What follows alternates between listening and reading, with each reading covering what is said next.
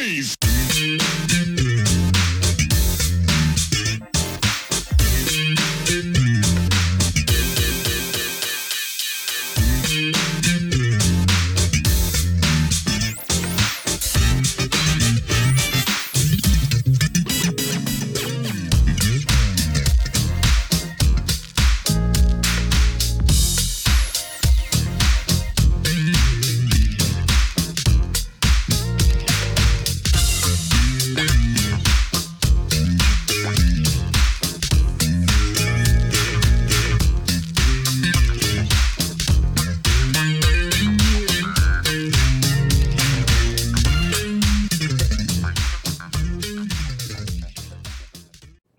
Welcome back to the next part of this Truth and Rhythm episode.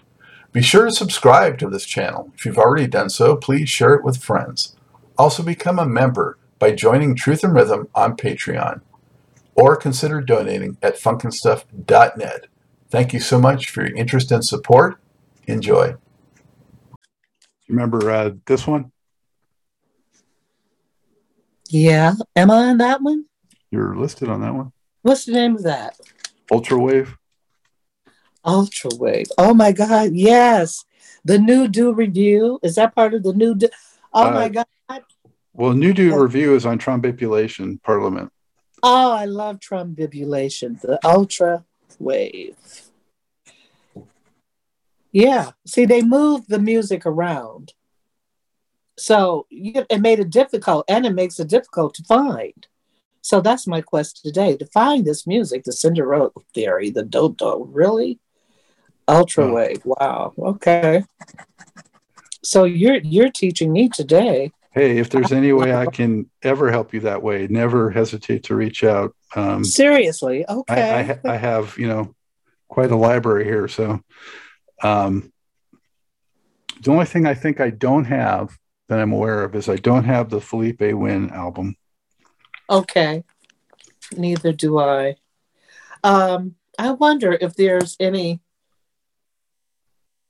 any P Funk on Philippe's. Did he do a full project with George? Yeah, he he was the only other. There was two Uncle Jam record label records. It was Sweatband and Philippe Wynne. Oh, okay. Oh, and also um, I think the P Funk All Stars. You're on this one too. Yeah. Hmm. I've seen that cover before. Okay. It's got more of the, How uh, exciting. I'm excited. This is all new to me. This is all new. Thank you, honey. Hey, when you look back at that craziness, is there one or two like shows from the heyday that um, just really are unforgettable for you for whatever reason? You know, whether it was craziness or just performance or what have you. Okay, the first show that Parlet did here in Detroit, which I just mentioned, opening up for the group War. Yeah, that was monumental. Um, all of Detroit came out to see us. All of uh, the high school groups came out. You know, Northwestern was in house. All of my personal friends came out. So that was monumental. The LA, the uh, Soldier Field, I had never seen an audience like that before in my life. Well, are you talking? Well, LA was the Coliseum. Soldier Field would be LA Chicago. was, we did Soldier Field. That was Chicago. Yeah, Chicago was uh, Soldier Field. That was monumental. And then the LA Funk Festival. That was another one. The LA Funk Festival, I think we were get I was getting I was a little more comfortable. Yeah, I was a little more comfortable with the LA Funk Festival. And we did let's see, it was LA Funk Festival, I did Chicago. There were a few. We made a few sightings. we had a few sightings. Uh, we were on a roll there for a minute, but somebody pulled the plug. Somebody pulled the plug on Parlet. Yeah, they did us a disservice, Scott. And um, I believe that was George. Oh, and and Europe. Europe loved us. Europe loved the girls, especially in, in, in Europe. In Europe, were you on a bill with others or just on your own? No, we were on the bill with others. Um, there was a guy or girl, Sylvester. Do you remember Sylvester? Yeah, yeah. Oh my God, how exciting! He was disco. Yes, disco. It, it was that era. Um, was James Brown? Oh, it was a host. It was a host of groups that uh, toured Europe. We were a part of that, yeah. And we almost didn't make it. We almost didn't make Europe. Parlet fought very hard to be a part of that tour. For whatever reason, they did not want to take Parlet. But Mallia's mother fought really hard. She fought really hard for Parlet to be a part of uh, and I think it had to, I think it all boiled down to monies. George was holding out on the monies, you know, the monies for those that were contracted. I wasn't contracted.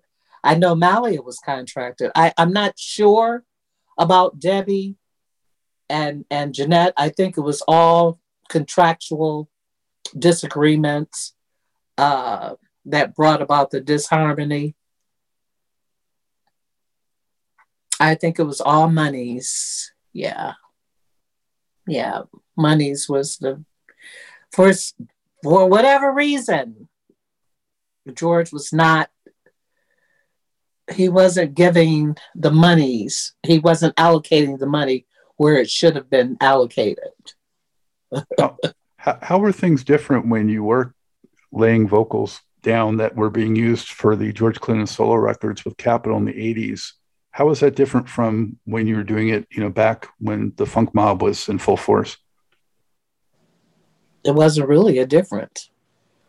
There was no difference, you know, because when you're in the studio, you know, you're in the studio recording, you don't know where the song is going to go, who's going to get this song. It was all the same. It was, uh, you know. Well, wasn't it, it less le- less chaos though going on at that time, or it's no? always chaos. There was never a uh, tender, warm moment. It was always tension, hot, electric. You know, always. It was never a tender moment. Never. Mm-mm. Nope. What was the most personal or direct experience you ever had with George Clinton? I had a big concern about being under contract, you know, because I had laid vocals down. Now I'm doing all this without a contract. And I'm believing that I needed to be under contract. So I need a meeting with George Clinton. That meeting took place one afternoon in one of the restrooms there at United Sound. And, uh, you know, I'm voicing my my understanding of what is supposed to be, and he's listening. And George went on to tell me about how, and I don't know who the apple was, but how one rotten apple could spoil the whole barrel theory. I guess in a sense, he was saying, You don't really want a contract.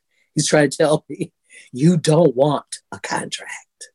You don't want to get messed up with a contract. Uh, so I took that's how I, I took that. That was uh, the the message that I got from that um, conversation I had with George one evening. After Mallia had left the group, and we had been recording for for Parliament Funkadelic. Let's see, where we was that before Play Me? I think it was before Play Me or Trade Me. And again, um, the organization was looking to bring in other females. That's what it felt like, because there was a slew of female that came through the studio, you know, recording, hanging out, whatever. And George pulled me aside one afternoon. He wanted to talk to me. And the conversation went something like, um, You can work with anybody. He's watched, like I said earlier, he had been watching. He's observing how you go about your business. And he said, You can work with anybody, Shirley, but can they work with you? Mm. Wow. And my heart was beating so fast, you know, at that time. What does he say? He wanted, he told me in a very private meeting that he wanted to build a group around me. You can work with anybody, but can they work with you? I didn't know how important uh, that uh, that that was words of wisdom. How important that would be, and how it would relate to what's going on today, and how relevant it would be, you know, today. Because I have tried and tried and tried to work with these females, and they refuse to this day to work with me. Okay, now Sheila, she's open. We've done a couple of gigs together. Sheila Horn, Amuka Kelly is open. But Dawn Silva, Jeanette Perkins, nope. uh-uh. Lynn Mabry, you know, she went off. She was doing her thing. I, I would not include Lynn in this. Lynn is a beautiful soul. I believe that we could work together but she, you know, she's been doing other things. She went on and because she had been around, you know, for a while. Sly Stone's cousin, you know, she had that connection. I didn't have that connection. I'm from Detroit. You know, I'm not a part of the inner circle. I wasn't privy, you know, to being a part of what's going on. But uh, George I thought he was sincere when he said that he wanted to build a group around me. We're going to have a conversation later. We'll talk later. Uh, but, you know, you keep that under wraps. And I can recall coming out of the, that was like in a little lunchroom area of United Sound up front. And this chick by the name of um, Patty Walker who was George Clinton's hairstylist at the time. She was the one putting all these different uh, colorful styles in George's look. She was helping him with his look, his hair stuff. And she she must have been eavesdropping. So like I say, when I came out of the meeting, I remember this verbatim. She was so excited Georgia, I mean, she talked really fast, you know. And she overheard the conversation, and I was in shock because this was a private meeting. What is she talking about? She overheard the conversation I was having with George. So, yeah, that was, yeah. Ah, so unfair, so unfair. I believed him. But I also knew that he was telling the truth about I could work with anybody. And it's not that I was kissing ass because I didn't have to kiss no ass. I just wanted to sing. I wanted to bring it. I could bring it. And that's all I wanted to do. I don't have to be your friend. I don't know. Maybe that was a, a you know, a downfall. I don't know. The women looked at me as being from what I understand, to this day, looked at me as being conceited. That wasn't it. That was sort of a protection, a shield, so to speak, because they were so full of shit. I didn't want to be a part of your bullshit. You know, Dawn Silva told me I was 27 at the time. Well, she asked me how old I was. And I told her. And she told me I would be finished in this business in three years.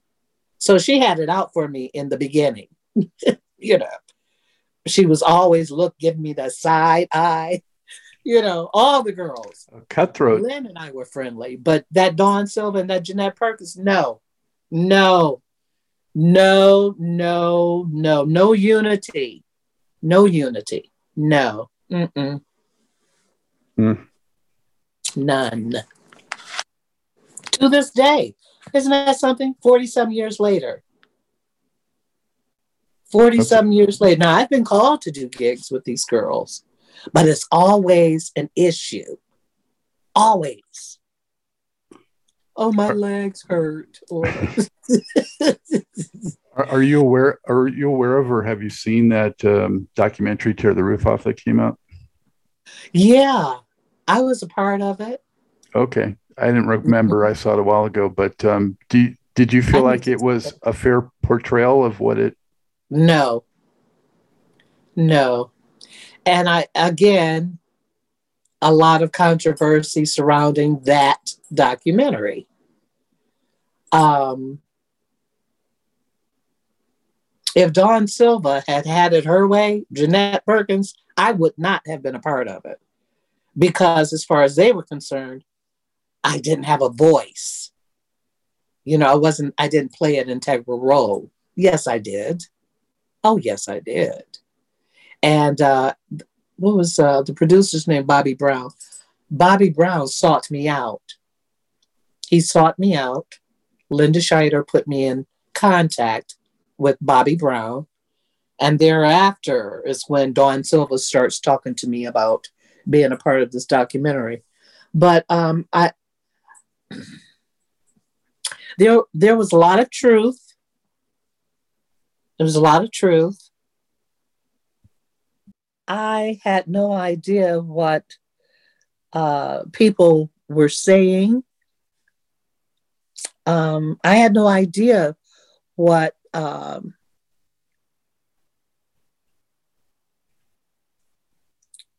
what other groups, um, the original P, how they felt, uh, Debbie Wright. Um, Linda, Sh- I had no idea. Again, like today, I did the work. I think I expressed that openly in the documentary. I did the work and I wanted to be paid for my work, and it didn't happen. And and why it didn't happen.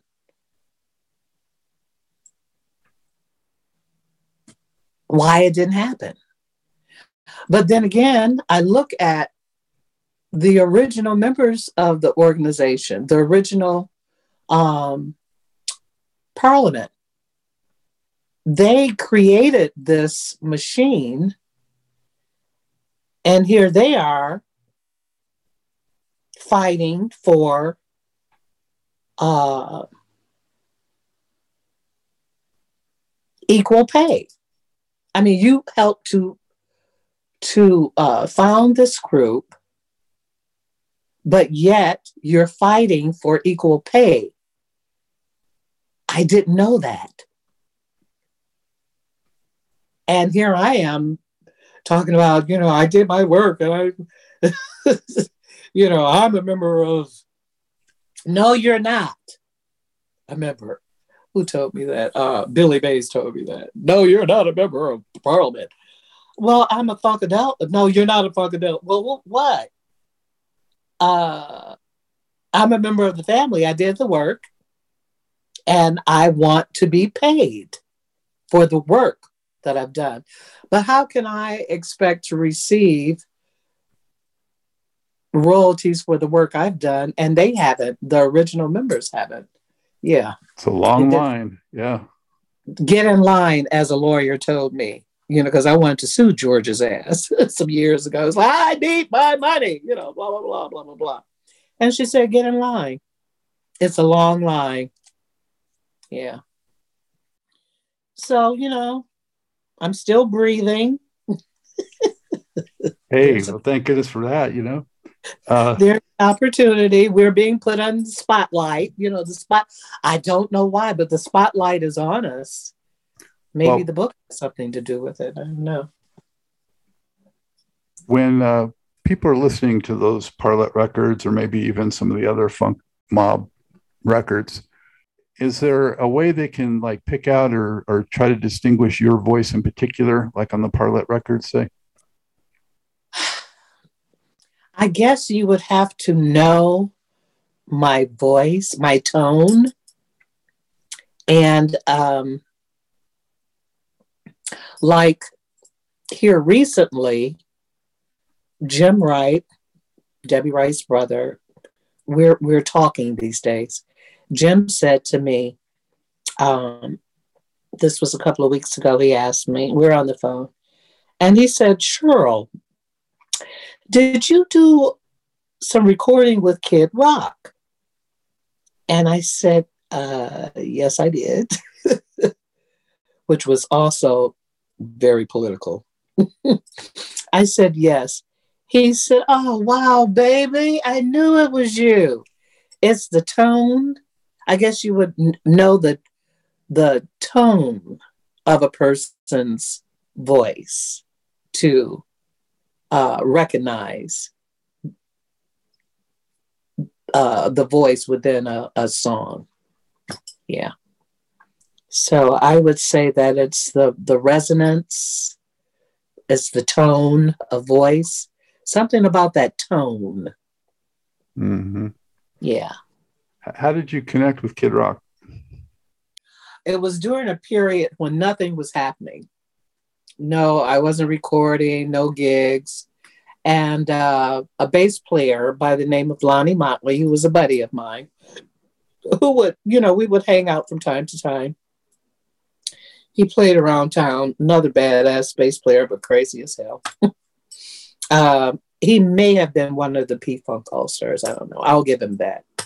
But anyway, um, Lonnie asked me, he introduced me to Kid Rock. What are you doing? Nothing. Uh, why don't you come and hang out? You know, go to the studio with me. And so I did. So it was a lot of hanging out, you know, just being on the scene. And uh, I went to the studio with Lonnie Motley. And um, he introduced me to Kid. Is that how it began? Yeah, yeah. Um, I did a Midwestern tour, you know, colleges, college campus type stuff. About three or four of those with Kid Rock. And I saw that he had a huge following. I had never heard of him before. Uh, after that, Kid said to me that he would be recording uh, a new album and would I be interested in doing some recording with him? And I said, Well, hell yeah, you know, well, hell yeah. Of course, I'm thinking everything is legal, you know, going through the union, not that under table shit, which he tried to do that, but uh, I got in touch with the union. Yeah. So that's how I met Kid through uh, Lonnie Motley, uh, another bass player friend of mine who was playing with Kid and who had been working with Kid for quite a while. Sweetie Pie, hard worker. He was a rapper. Um, the guy that I've been working with for almost 10 years now, I guess, uh, the black man, uh, Kid spoke of black man often from Detroit, east side. I'm from the west side of Detroit, but they're from like the east side. Kid was hanging out on the east side. And uh, so Black Toe, well, Kid, like I said, would talk about this rapper, you know, who helped him to understand the language, the rapping, taught him how to rap, and that was the black man who is a, a dear buddy of mine. I wanted to help Kid with his vocals because he wasn't a singer. He he yelled a lot, and uh, I thought he was going to lose his voice. well, if he had continued the way that he was going, he would lose his voice. And I wanted to help him sincerely with his vocals. But uh, that's his thing, you know, that was part of his whole, you know, uh, delivery. Yeah. He, Yeah. he blew up so big. Um, Devil Without And a was Cause there was the breakthrough album. Yeah, I was there to watch that whole thing. You know, like I said, we did that Midwestern tour. We came back. Uh, he said that he would call me. I went to uh, Japan. He said that he would call me. I didn't think that he would call. But I'm talking with my mom, and mom said, uh, This kid Rock called you and said that he has some work for you. I'm like, Oh my God. So, you know, to have work waiting for you when you got back to the States was really exciting. And he kept his word. You know, I met a lot of people who, in the name of the music, who did not keep their word. And Kid was one who kept his word. He said that he would call me to record, and he did. And we recorded, uh, what was the first thing I recorded with Kid? Was the uh, Cowboy. I think Cowboy was the first one. But I, I did three CDs with Kid. And, you know, again, I'm learning the business of music.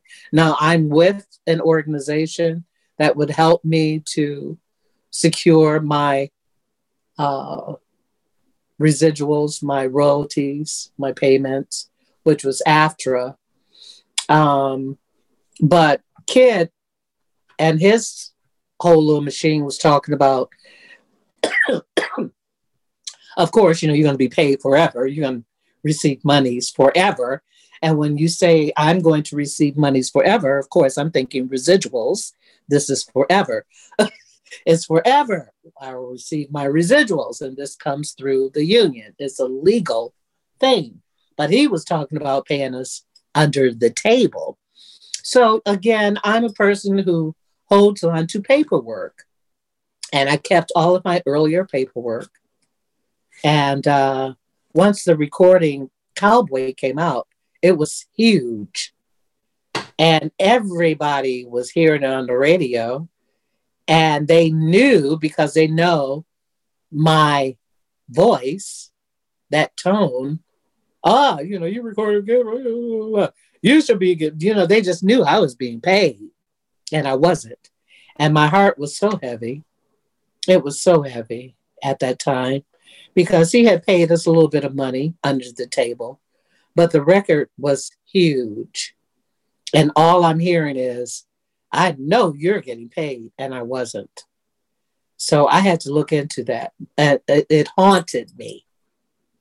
And I couldn't, at that time, you couldn't get next to Kid because he was huge you know, he was huge. He was all over the place, but he wasn't with us. He wasn't trying to help the people that helped put him on the map. He wasn't trying to help us. He was gone. He was gone. So I decided to look into. Um, I had a friend at AFTRA at the time, and I decided to look at because you know there is a a, lim, a limitation. There is a certain period that you can pursue your monies. And um, the statute, yeah, the statute of limitations. And I thought that it was up. It was too late by the time I called, but it wasn't. And my buddy said, "Well, let's look into it. Let's let's look into it." And we pursued it. And yeah, Cha-ching. cha-ching, cha-ching. As a matter of fact, uh, my ex boyfriend, um, I was talking with him, like I said, a couple of weeks. We've been talking here of late. I, I forgave him for all of his ugly attitude back in the day. It took a while, but I forgave him. So we're buddies now, Jim Wright. We were talking, and Jim said, Baby, you know, he asked me, Did you do uh, work with Kid Rock? Yes, I did. And he heard my voice in Cowboy, which was a song in the movie uh, Securing Sarah, I think it's called Securing Sarah. Was big time movie until here of late. So um, I have a date with the union to find out, uh, you know, how that works. Okay, can I collect my residuals? Because Cowboy is definitely in the first 15 minutes of this movie called Securing Sarah. I okay. definitely want to uh, cover. You brought up um, the black man, and I wanted to get a little more information on on, on that because you've you've done a lot of recording with uh, him and that group, and I want you to talk a little Which bit about tonight. We're going in the studio tonight. Um, since uh, the pandemic, we haven't done any work together, so uh, we decided this morning ready, set, let's do it tonight. So I'm going over to his studio once I finish this interview with you. Our relationship started about 10 or 11 years ago. Underground rapper here in the city. Like I said, he, he had been working with uh, various rappers. I wasn't, you know, a part of that community. Um, but um, kid, I mean, uh, not kid, but black man was aware of who I was, and uh, we connected. Um, we connected spiritually from the yeah. That was our connection. It was a spiritual connection. He had lost his his youngest child had been uh, his youngest child was killed by a hit and run driver. And um, I walked into the studio months after his child had been murdered. And there was a plaque, a gold plaque hanging on his uh, wall in his boutique. His uh, black man and his wife had a um, eclectic type of boutique here in Detroit in a place called Highland Park. And I admired the window dressing. And so I walked in to the boutique one afternoon, unbeknownst to me that this was Black Man's boutique. And I was admiring, you know, all of the finery, the wares. And I just gazed upon this plaque on the back wall. He's an artist as well. He is, is not just music, but he paints, he draws, he paints, and raps. and um, so I knew that in order, I thought in order to receive a uh, plaque, a gold record, you know, like that, you had to have some inside connection to Kid Rock. And I said to this man who was admiring me from the back, he was following me throughout the little boutique. I'm listening to the music and and I said to him, um, excuse me, but whose plaque is that on the wall? And he said, That's mine. Well, how would you come to own a gold record? I have a gold record. I did work with Kid Rock, blah, blah, blah. And he said, I know Shirley Hayden. Oh, shit. oh, my God. You're the black, because he's black. you know, his skin is dark. You know, he has a very distinctive look. You'll never forget him you know, and I said, "Oh my God, you're the black man." And I, so I we will be in the studio this evening working on some Shirley Hayden and, and black man music. He misses me. Um, I'm playing. I, I, want to mention some of the tracks so viewers and listeners can can like check it out. I mean, some of the ones that I especially liked on the black um, black man review featuring Shirley and and, and, and yours too. Uh, but uh, put the money in my pocket Ah, uh, Something Ain't Right. yes. That one, Something Ain't Right, uh, received honorable mention. Now, I don't know how that happened, but it received honorable mention here at the Detroit Music Awards several years ago. We did that about, I don't know, four or five years ago. And people liked it, but we didn't continue that momentum, you know? We didn't continue to momentum, but that's one of my favorites. I'm sorry, go ahead. and then uh, yours always on the one uh, and and really impressed with can you feel me that's got a serious funkadelic vibe You like that?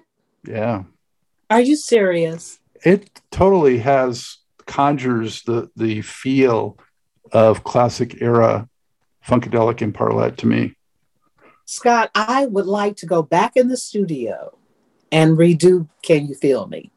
Because it sounded to me like the basement. You know, well the recording quality i can't speak to but the but the vibe and the song are cool thank you. I wanted that song to disappear. you know, but why it, because I didn't like the way it was produced. Hmm. And I I think I can still go in the studio and redo it. What do you think? why not Why not? Hmm. Thank you. I will. But thank you for that. Um, I saw a clip too of you guys playing, um, I guess in 2014, and it was so cool. The recording's not good, but it was so cool to hear you guys doing Riding High, you know, live. yeah. Yeah. Yeah. Yeah. We did uh we did some P Funk music once in a while. But with the Black Man Review featuring Shirley Hayden, um, we had a few musicians in the beginning, but in order to keep it going, you have to have real musicians and uh, you have to practice. and so that was a thing with learning the P Funk music, performing the P Funk music. You had to learn the music. And so musicians can be a little lazy sometimes in learning the music. Mm. So I had no desire to, if you don't know the song, you don't want to learn the song, let's not do it. Okay. Got to do it right if you're going to do it. If you're going to do it, it has to be done right. Yeah. So maybe now, you know, maybe Yeah, the saw- time is now. I saw you did that Sun Ra tribute also, which uh, Ah, Scott, you're warming my heart. You're wa- I love doing Sun Ra. I didn't know that I could do Sun Ra. You know, I had seen Sun Ra back in the early 80s when Marcus Belgrave took me to a concert. He knew Sun Ra. And uh, at that time, the band consisted of all Detroit musicians. So I think that's the reason why we went. But it was so complex. I, I didn't understand it at that time. It was just a lot of noise, you know, uh, intergalactic, you know, uh, heebie jeebie. What is what? I don't understand. I don't know. But a friend, um, uh, Green, um, what's to, uh, mm, can't think of his first name.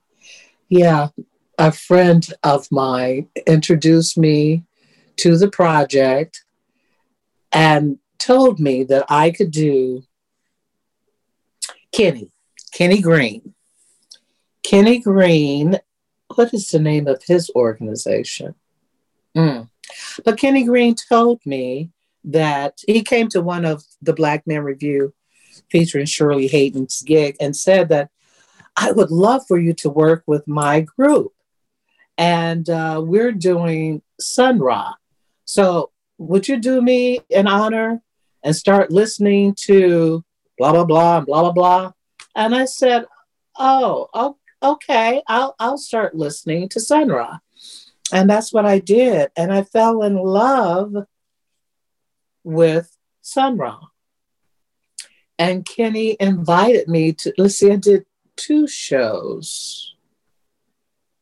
Yeah, I did two shows with Kenny doing Sun Ra. And I think one was one was videotaped. So much fun. So much fun, but I was petrified. you know, uh, because you, have got to get it right. You know, this is jazz. You got to get this Sun Ra. Oh, this is a big feat. Really cool. Really cool to see a different side of you. Yeah, I love jazz. I do jazz. I do reggae. I've been a part of several reggae groups. I do it all, Scott. I do it all. I'm multifaceted. I do plays. I have projects galore uh, that are in the can, so to speak. One of them is Nina Simone. I'm looking forward to doing Nina Simone. I love her. But Sun Ra was that was a pleasure. That was a pleasure working with that band. What does funk mean to you? You know, one of the things that I just love so much about you is how you've kept in touch with it throughout your entire life so far, and and it's you know it, it's heartwarming and gratifying to see that you've embraced it throughout all these years. And so, what does it mean to you, Shirley? What does it mean? It means a way of life, my way of life. It means freedom of expression. Um, it means uh, to give, to always give, to be free and giving of oneself, uh, always being on the one, being true to oneself. And um, that's the funk. Always on the one, always on the one, being true to oneself. Yeah. And that's what I've always been true to myself. What are you most proud of in your entire music career? I'm proud of the work that I've I've done, all of it, because it's so much uh, controversy surrounding Parliament Funkadelic, all the groups that I've worked with. Just, I don't know if that's just a part of being a uh, artist, uh, artist, uh, record, not just recording, but you know, acting. I'm, I love the journey. I like where the music took me, and it still takes me. It's a challenge it's always a challenge. I'm always up for a challenge. Uh, I guess it's just a part of my. It's my destiny to to do uh, the music. I'm on purpose. I'm very proud. I was um, at one time in my life. I was embarrassed by the work that I had done with Parliament Funkadelic because so many people here in the city. And this Detroit is a big funk. This is funk nation here, and and so critical of of your counterparts, just so critical. So I never felt accepted. And when the organization folded, I was super embarrassed because I couldn't say technically what happened. And I didn't want to share what happened. I wouldn't with anyone. But um, I learned throughout the years to um, I thank God, number one, for grace, because I could not have done it without uh, the grace of that which is uh, you know, sustains us all. I'm very proud of the work, the body of work that I've done with Parliament Funkadelic. I'm very proud of the work. I'm proud of all of it. It's, I've done so much uh, as far as recording that I can't begin to talk about it all. But I know that I'm noted for the work that I did with uh, Parliament Funkadelic and the work that I've done with Kid Rock. So those are huge accomplishments. But my biggest would be my daughter. Having my baby. I was uh, I was a child bride. That's a story that I'm ready to tell now. I was married at 18 and widowed at 19. And my daughter was five, six months old. So she is my greatest accomplishment. I'm very proud of her. I'm very proud of our relationship because it hasn't been easy. it could not have been easy for her growing up because her mother was uh, is a vocalist you know a vocalist your mother is a vocalist you know what kind of job is that so i would say that my my biggest accomplishment would be my daughter secondly um, on the journey would be the the work that I've, I've done with everybody everybody i'm just so grateful so grateful and honored that they chose me to be a part of their journey. what, what what's your all-time favorite P-Funk song? My all-time, oh my God. Let's see. If I would go, if I would start at the beginning, it would be America Eats Us Young. I played that record, that album over and over again. Call My Baby Pussy. Well, you were into P Funk before you got yeah. Yeah. Oh yeah. I knew that I was going to be a member of that group. I can't tell you how it happened, but I knew that I would be a member of Parliament Funkadelic because I was so entrenched in America Eats Us Young. Call my baby pussy. Once I start recording with them, um, it's several. Let's see, it's called uh, Fun Will Take the Long Way Around. Mm-hmm. That was my mantra once I realized, okay, there's a lot of political bullshit going on. I think that's on Trombipulation. Trump, that's Trombipulation. Yes, I mm-hmm. loved recording that album. I did. I loved. uh I came in on One Nation. That was hot.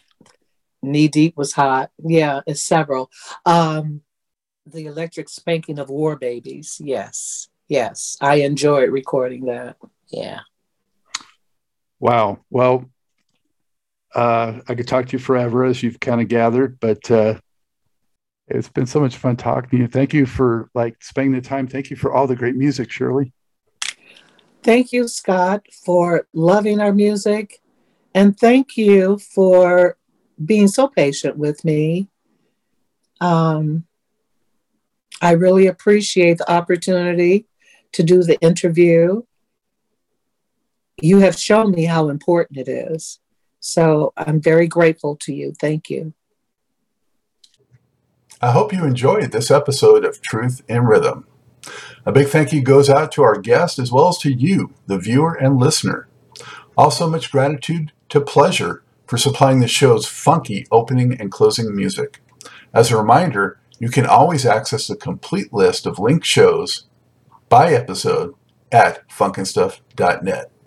I urge you to support this program and receive the extra benefits along with that by subscribing to the Funk and Stuff channel on YouTube and sharing it with funk, R&B, and jazz lovers, joining Truth in Rhythm's membership program at Patreon, submitting a donation at funkandstuff.net, buying Everything is on the One, the first guide to funk book at Amazon, shopping at the Funky Things store for cool merchandise at funkandstuff.net, and linking through funkandstuff.net for all of your Amazon purchases.